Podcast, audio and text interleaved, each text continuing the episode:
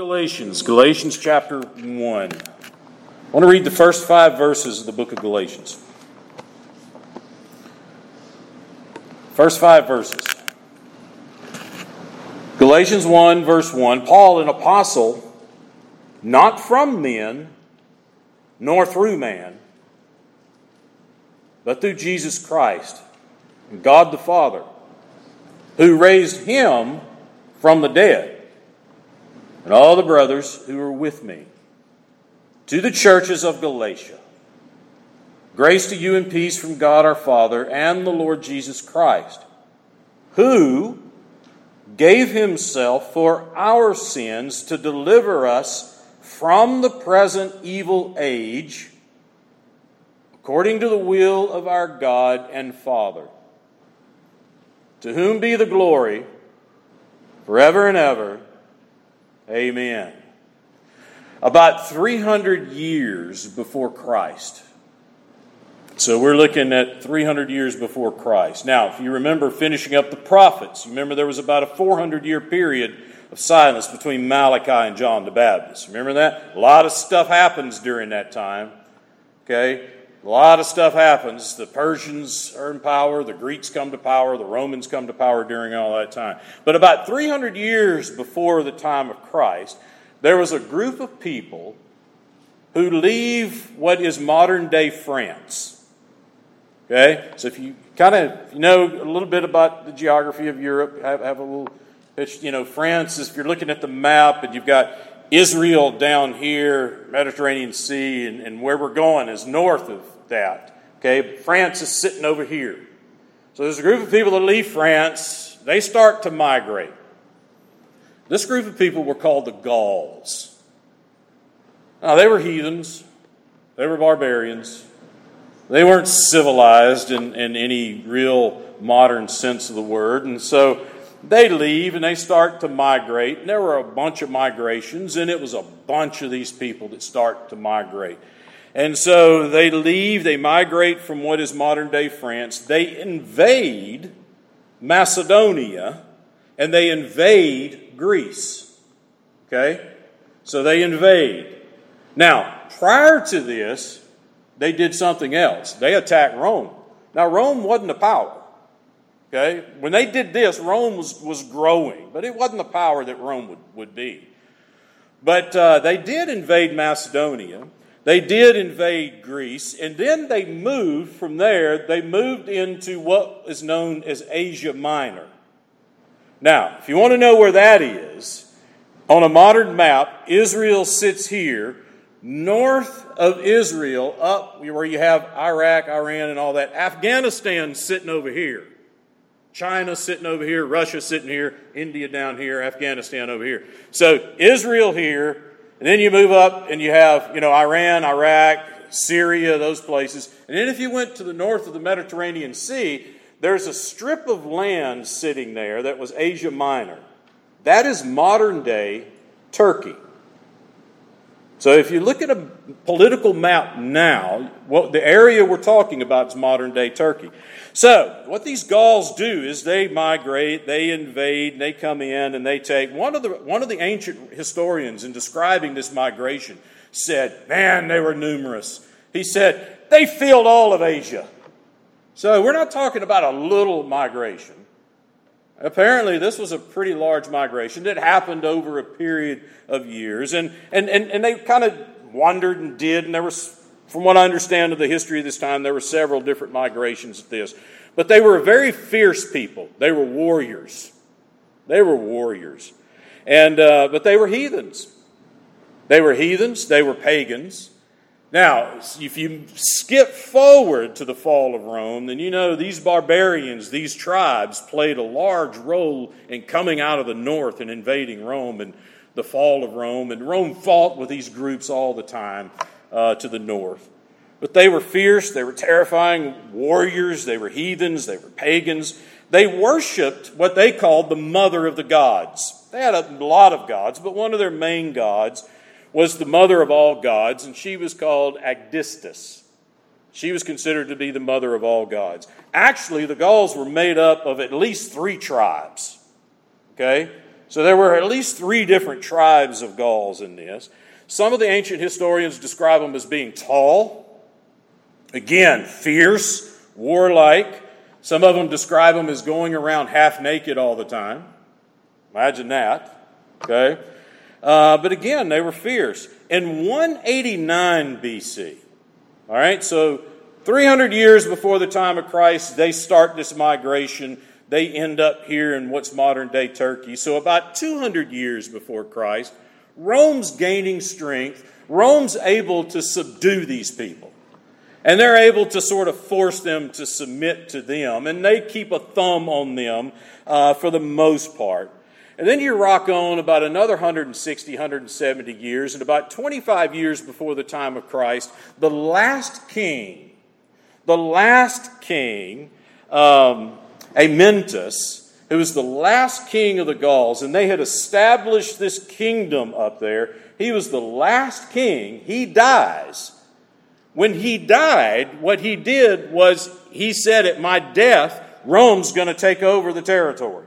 By now, Rome's a power. Okay? So Rome's a power. He's probably pretty smart knowing that when I die, they're going to do it anyway. So let's try to have some political peace and so forth. So he dies. Rome takes over the area. And what Rome does is they add to this northern area, they add to it these southern provinces, and they create a political province, and they called it Galatia. Prior to this political province, whenever anyone referred to Galatia, they were referring to that northern part where the Gauls had settled all those years. But now Rome sort of takes it and says, well, we're going to take it and create this new province. And so you have sometimes when people would refer to Galatia, they were talking about ethnic, which is the northern part. Sometimes they referred to Galatia. They were talking about the political Galatia, the province that Rome had created. What's amazing is that what we read in the book of Acts, in Acts chapter 13 and 14, Paul goes on his first missionary journey.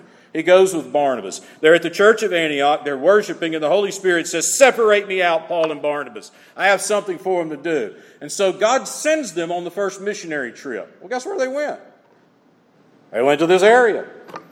They went to this area. And man, when you read through that section, you read Paul suffered, man. I mean, this was not strolling through, a place where the gospel had already saturated the area. This was heathen land. This was pagan land. These are people that were hardened to the gospel. But by the time Paul goes up there and preaches, what had happened is commerce had happened.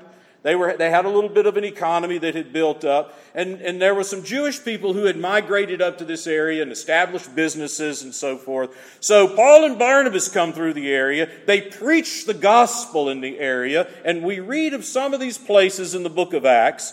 They preach the gospel. People are saved and churches are planted. Now there's a gospel witness among these heathens, with a few Jews sprinkled in and out throughout these areas. So there's a gospel church there. Paul and Barnabas have been preaching. We also read in Acts chapter 18 that on Paul's third missionary journey, he goes into this area again. Okay? So, when we read the book of Galatians and when Paul mentions Galatia, we're not quite sure whether he means ethnic Galatia or he means political Galatia.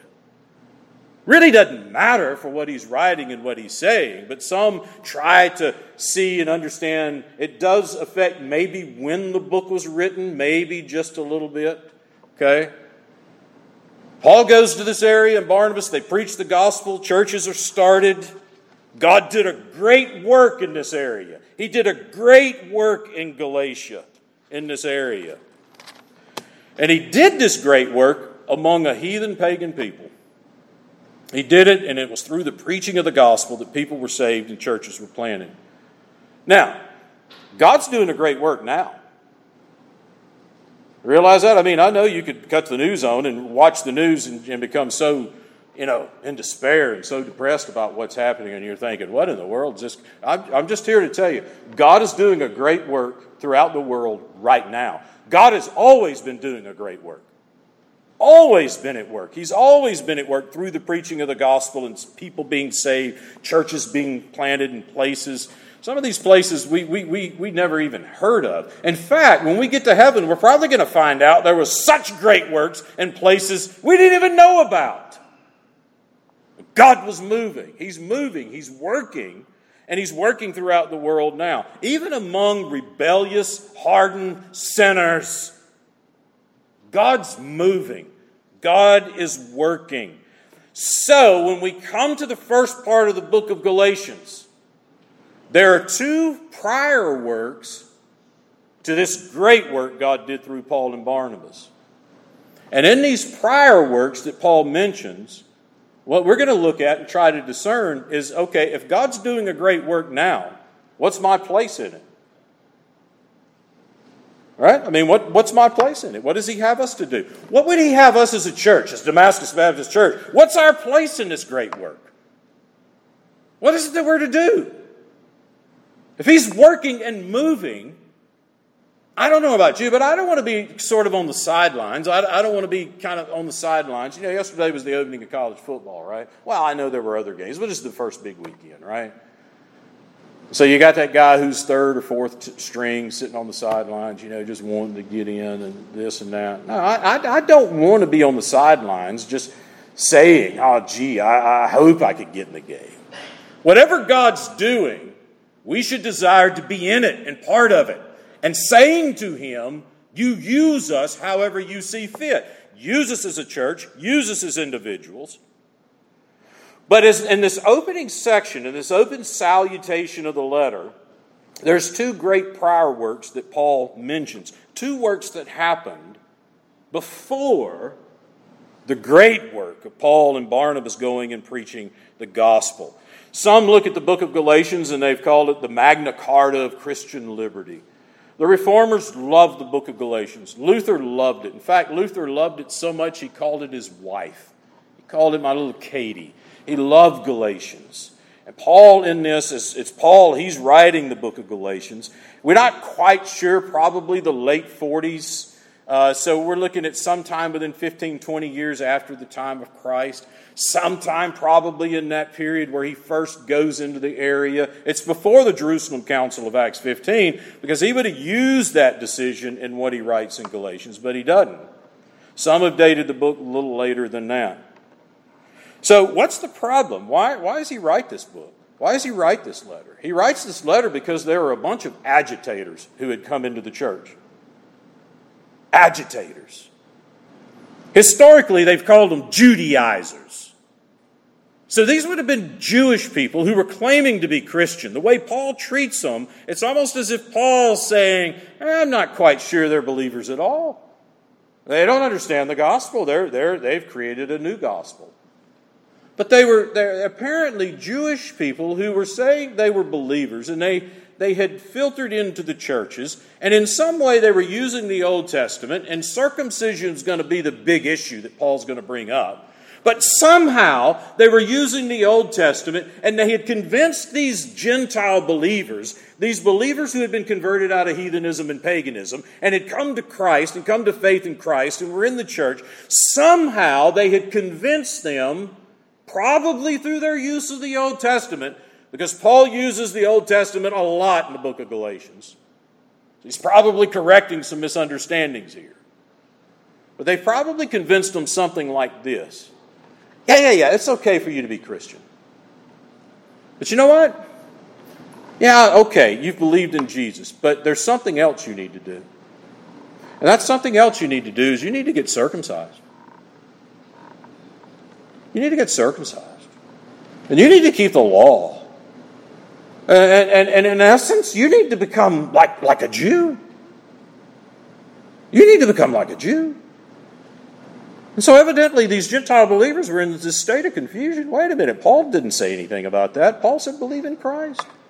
And so they're causing great harm and trouble in the church, and Paul fires off this letter to these churches. This would have been a circular letter, so it wasn't to one church. Like when we read to the church at Corinth, there was one church he's writing to.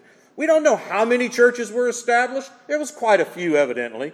So this letter would have been sent to the region and then circulated throughout the churches. And Paul's correcting this. Now, in these two prior works that Paul mentions, he's going to mention two things that become the central focus of his message. And the first thing that he mentions is his apostleship. His apostleship. The second thing that he mentions as a prior work is the salvation that we have in Christ. What did Jesus actually do? What did he actually do? So these two great works, these two great prior works of God, before the great work of Paul and Barnabas preaching the gospel, churches being planted, and these two works, these two prior works, what we want to try to do is try to see, okay, what's our place in this whole thing? Well, verses 1 through 5 is one sentence. It's a salutation. When you generally write a letter, I don't know if you write, we don't write letters anymore.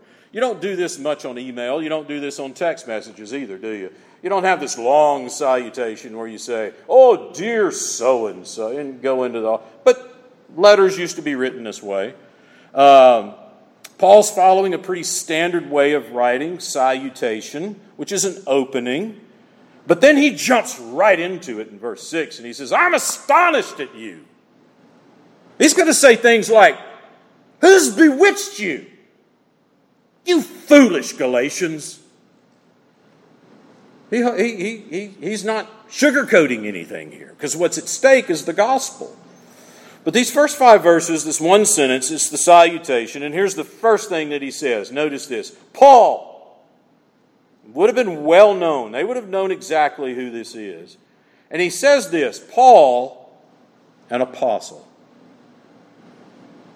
Sometimes Paul will refer to himself as a servant. Sometimes he refers to himself as a slave. But here, and this is an early letter. This is one of his earliest letters. This is certainly before 1 Corinthians, where in Corinthians he's defending his apostleship. But right out of the gate he says, Paul, an apostle, an apostle. Now, we know Paul, Saul, in Acts chapter 9, right? Saul, the one persecuting the church, the one wrecking havoc on the church and so forth, and all of this that happens. We know that's Saul. Saul's converted, but it's not until Acts chapter 13, verse 9, that he's first called Paul. I don't think there's anything magical about why he's Saul and Paul. I just think that he's called Saul. In a Jewish context, he's called Paul. In a Gentile context, his Jewish name Saul, Greek name, Gentile name Paul. I think that's the reason for it. But in Acts chapter 13, verse 9, Saul, he's first called Paul there in the book of Acts. Luke refers to him as Paul. But here, what he's referring to as apostle is the apostle of the highest order. The apostle was one sent. This is one that was sent. That's literally what apostle means. And so we have the 12, right? We know the 12 apostles. Jesus picks these 12. He chooses these 12. But then when you read throughout the New Testament, there are other people who are referred to as being apostles. But it's not in this official sense of the office of apostle like the 12. Okay? Barnabas is called an apostle in Acts chapter 14. Epaphroditus is called an apostle in Philippians chapter 2. But not apostle in the sense that Paul's saying an apostle. Paul is clearly placing himself in and with and among the 12. This is the highest order. The highest order. But notice what he says. Not is brought to the front of this phrase because it's emphatic. This is what he's wanting to make clear. Paul, an apostle, not from men. Now I want you to notice, men's plural, right? Not from men, nor through man. Singular.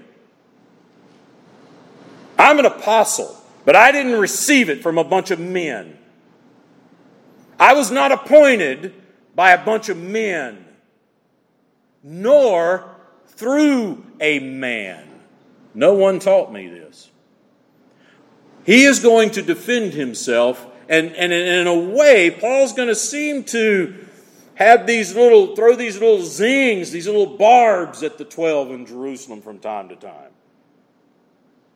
He's going to have a confrontation with Peter that was pretty significant. He's going to talk about it. But he wants us to understand, and he wants the Galatians to understand, and he wants the false teachers to understand, because part of probably what they were doing was attacking his apostleship. You don't want to listen to Paul. He's not an apostle. He wasn't one of the 12. He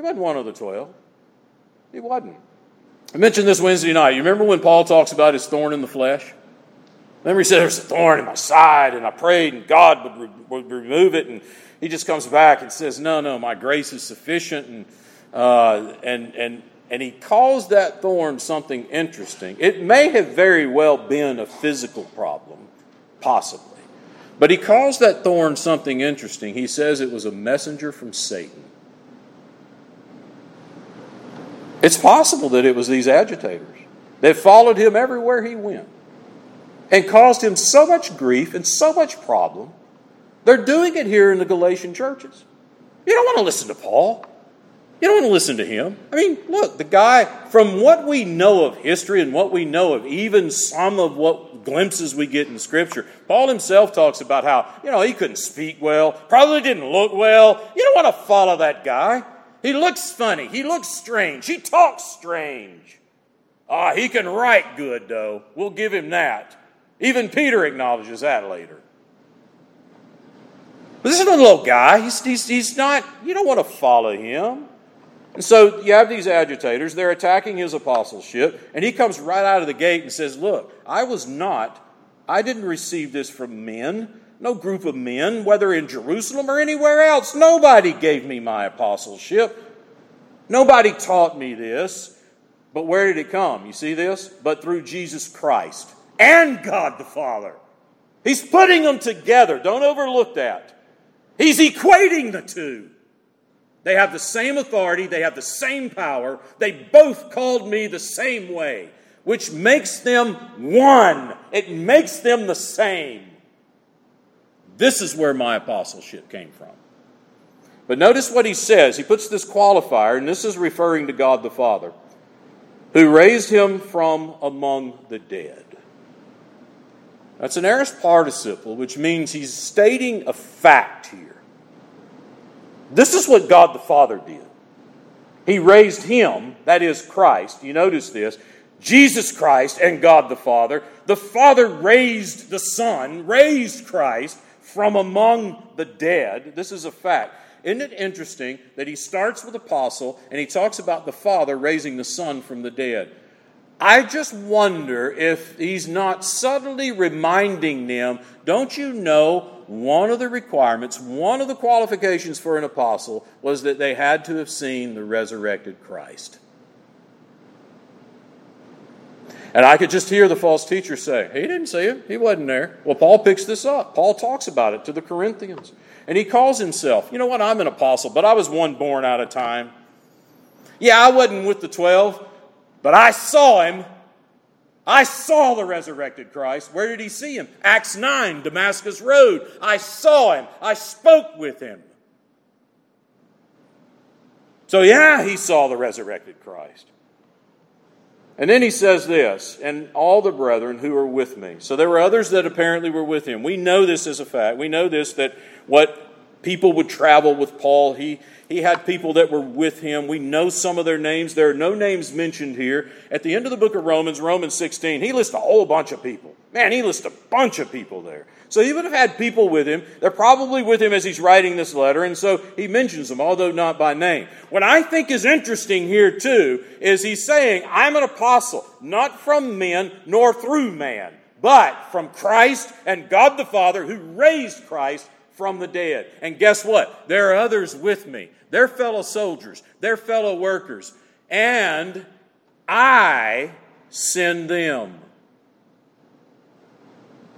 They're not apostles like me. I send them. In a sense, they're under his authority. So he mentions these others that are with him. Then he says to the churches at Galatia. Now, as I mentioned earlier, we're not sure. Is this northern Galatia, ethnic Galatia, southern Galatia, political Galatia? Well, these are the churches. What we do know is that Paul was up there preaching, Paul and Barnabas. People are saved. Churches are started. We don't know how many. This is the area, modern-day Turkey. He's writing to these churches that are there, that are being threatened by these false teachers. Now, that's the first prior work of God in calling the Apostle Paul. He calls Paul as an apostle. Acts chapter 9, he's saved, he's called, and then by the time we get to Acts chapter 13, God sends Paul to this area. He preaches the gospel. People are saved. Just the great work of God that he did in the area. And churches are planted. So the first prior work of God is calling Paul. You see? He called Paul. He sends Paul. Here's the second prior work, beginning in verse 3. He starts this his usual way by saying, "Grace to you and peace." It's Paul's usual greeting. Martin Luther said something interesting about this greeting. Grace and peace to you. Paul is following kind of a way that letters would have been written, but he reworked a lot of that too. And in some ways, he invented a new way of writing. Luther said this is the first time in history that this greeting would have ever been heard from Paul's pen, because this is not the normal way. In letters in the Roman world, you would have started something like, "Rejoice! Rejoice!" And yet we see Paul time and time starting his letters by saying grace, peace, grace, peace. And notice it's grace and peace from God our Father and the Lord Jesus Christ. You see him putting them together again. He's connecting them again. But this grace, this free gift of God, it's what's received. This peace that comes from God. It's a peace that begins with a peace of conscience because the war between the sinner and God is over in Christ. It's over in Christ. Paul will say to the Romans in Romans chapter 5, verse 1, that we have peace with God. We have peace with God through our Lord Jesus Christ. And that's what happens when the gospel comes. I can tell you, I remember the agitation of my soul. I remember the agony. I remember just in my thinking and my feeling. I remember when God actually saved me. I remember one of the first things was this sense of peace. It's like when he saved me, what he did was he quieted my conscience for a little bit. You see, before that, my conscience was eating me up. It was eating me up over sin and just... But then when the grace comes, he quietens that conscience. Now... throughout the Christian life, from time to time, that conscience can get revved up again, can it? It can get revved up again. So I continually need to understand this grace and peace. But it's found in the gospel and it's found in Christ. Now, Paul's going to deal with this a little later in the letter. He is. But he says, grace to you and peace. Notice this, from God our Father and the Lord Jesus Christ, connecting them. Now notice what he says about Christ. He says earlier, he talks about the Father. In his calling, it's the Father who raised Jesus from the dead. Now, in this second prior work, which is salvation in Christ, there's grace and peace from our Father and the Lord Jesus Christ, who, this is referring to Christ, who gave himself for our sins. He gave himself up for us. It's beautiful language. It's beautiful language. And the preposition for, huper, is there's this signifying of what's behind this is an Old Testament, Old Covenant understanding of sacrifice. It's the backdrop of all that Old Covenant sacrifice. And it's Christ who comes as the ultimate sacrifice, the perfect sacrifice. And what did he do? He gave himself up for us. Forgiveness of sins? Yes. That's part of it. But there's also another aspect to this in which we've dealt with. We dealt with it in our men's study and going through Packer for a little bit. But then one of the communion services a while back, we dealt with this word called propitiation. What did that word mean? It means Christ was set forth as a sacrifice, and in his death, in his sacrifice, he appeased the wrath of God. The wrath of God was satisfied with the death of Christ. Did he give himself up so that our sins could be forgiven? Yes, he did. Did he give himself up so that in his death and in his shedding blood, God's wrath would be turned from you as an unbeliever and poured out on him? Yes, he did. In other words, he died as a substitute. Behind this would be passages like we see in Isaiah chapter 53, where in verse 4, the prophet uses the idea of bearing our sins. And in verse 6 of Isaiah 53, it's laid on him. And then again in verse 12, bore the sins of many. He took on our sins. And notice the language. He did this. He gave himself for our sins. You remember what Jesus said about his death? He said something along these lines. You remember this? He said, "No man takes my life." You remember that? Were they clamoring to crucify him? Ah, you bet they were. Was Pilate trying to wiggle out of it? You bet he was.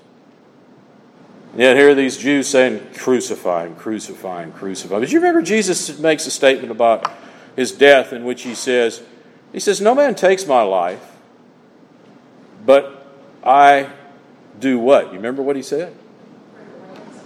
"I lay it down. I lay it down." And remember he says, "I lay it down," how? Willingly. Willingly. He willingly gave himself up. Why? Because we'll see in just a second, it was the Father's will. He came to do the Father's will. So he gives himself for our sins, the sacrifice, providing forgiveness, satisfying the wrath of God.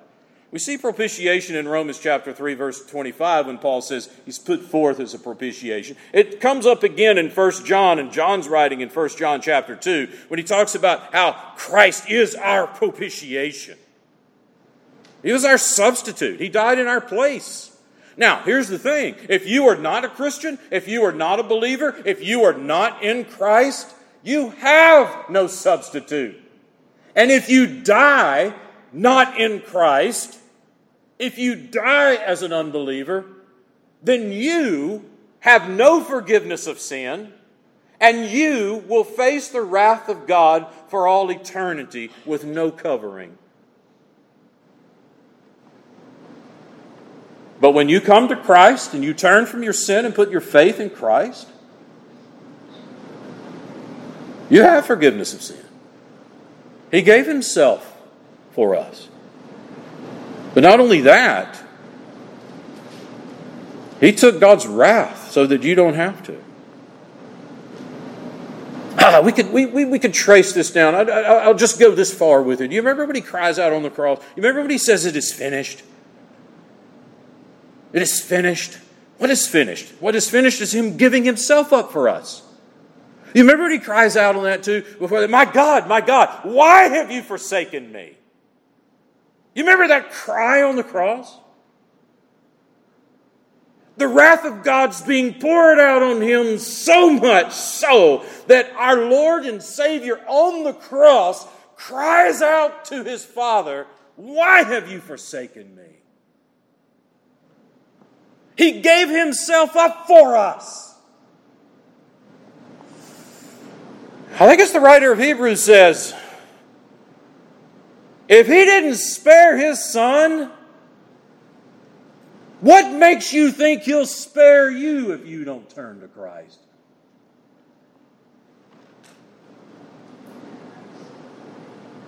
You see it? You don't turn to Christ, you are facing the wrath of a holy and righteous God. Not just for a moment, but for the rest of eternity. But it doesn't have to be that way, does it? Why? He gave himself up for us. You see, this is the second great prior work. He gave himself up for us. And notice what he says. He did this to deliver us for our sins, to deliver us from the present evil age. It's an interesting way Paul puts it. This age, which, by the way, is evil. It's present evil age. It's evil, isn't it? It's an interesting way that Paul puts it. He's delivering us. Don't think delivery here in the sense of being removed. It's not it. It's not what he's saying. He's saying you come to Christ and then you're removed from it. You're just pulled out of it. No, what he's saying is that he's given himself up for us to deliver us, to separate us from this evil world, from this evil age. So we live in it. We're among it. We're of the world. We're in the world, but not of the world, right? We're living as believers, but we're separated from it because we don't live like them. We don't think like them. We don't do the things they do. Right? He separated out for himself a people in the midst of this sinful, rebellious world. And we're to live like those people. But he's delivered us. This present evil age has no power over us, has no authority over us, has no dominion over us. So why do we give it? The only power it has over us is what we give it. Why are we scared of it, right? Why are we scared of it? We flee to Christ. He's already defeated it. He's already conquered it. John says it's passing away before our very eyes.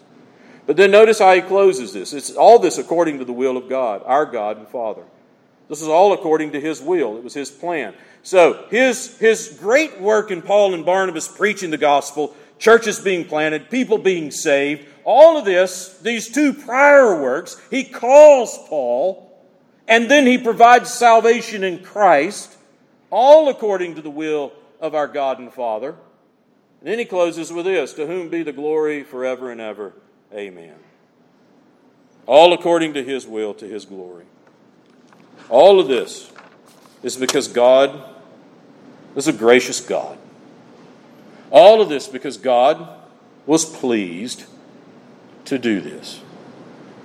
None of this because you and I were just so good. None of this because you and I were just, man, we were it, and God just had to have us. You see, Paul understands his own apostleships by the grace of God.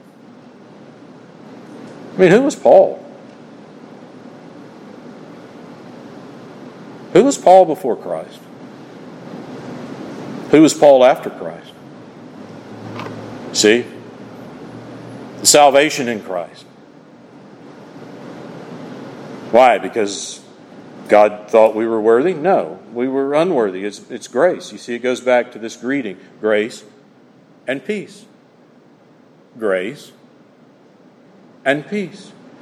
I will say this about peace, though. One last thing about this peace. If you don't have peace right now, because one of the things I remember being confronted with the gospel before I was actually converted, I remember what brought great agitation to my mind was actually hearing the gospel. It was actually hearing the Word of God. It agitated me. And if that's the case, if it's bringing up something and it's agitating you, or it's bringing up something and there's great conviction there, you don't have peace with Him.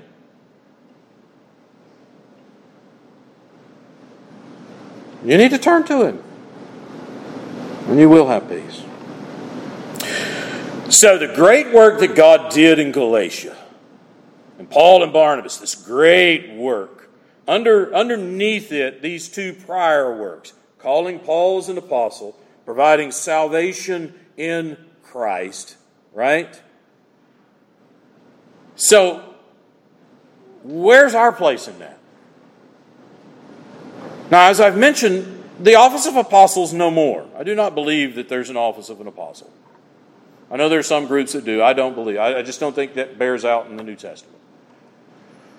But what I do believe is this, and let me reverse the order, okay? All right, because we've talked about prior work calling Paul, right? And then second prior work, salvation, right? Because that's the way it is in the text. That's the way Paul laid it out. But let me close by just reversing that and thinking about us, thinking about where's our place in this.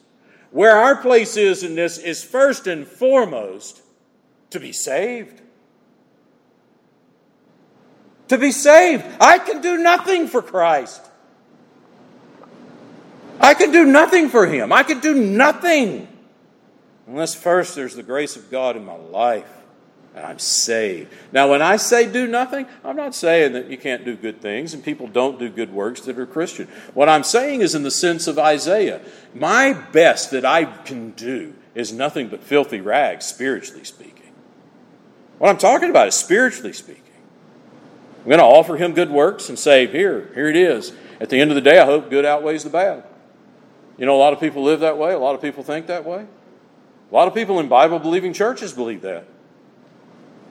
At the end of the day, I just hope the good outweigh the bad. Well, if that's your thinking, you've bought into another gospel. You're not believing in the Lord Jesus Christ. It's not the way it's going to work out.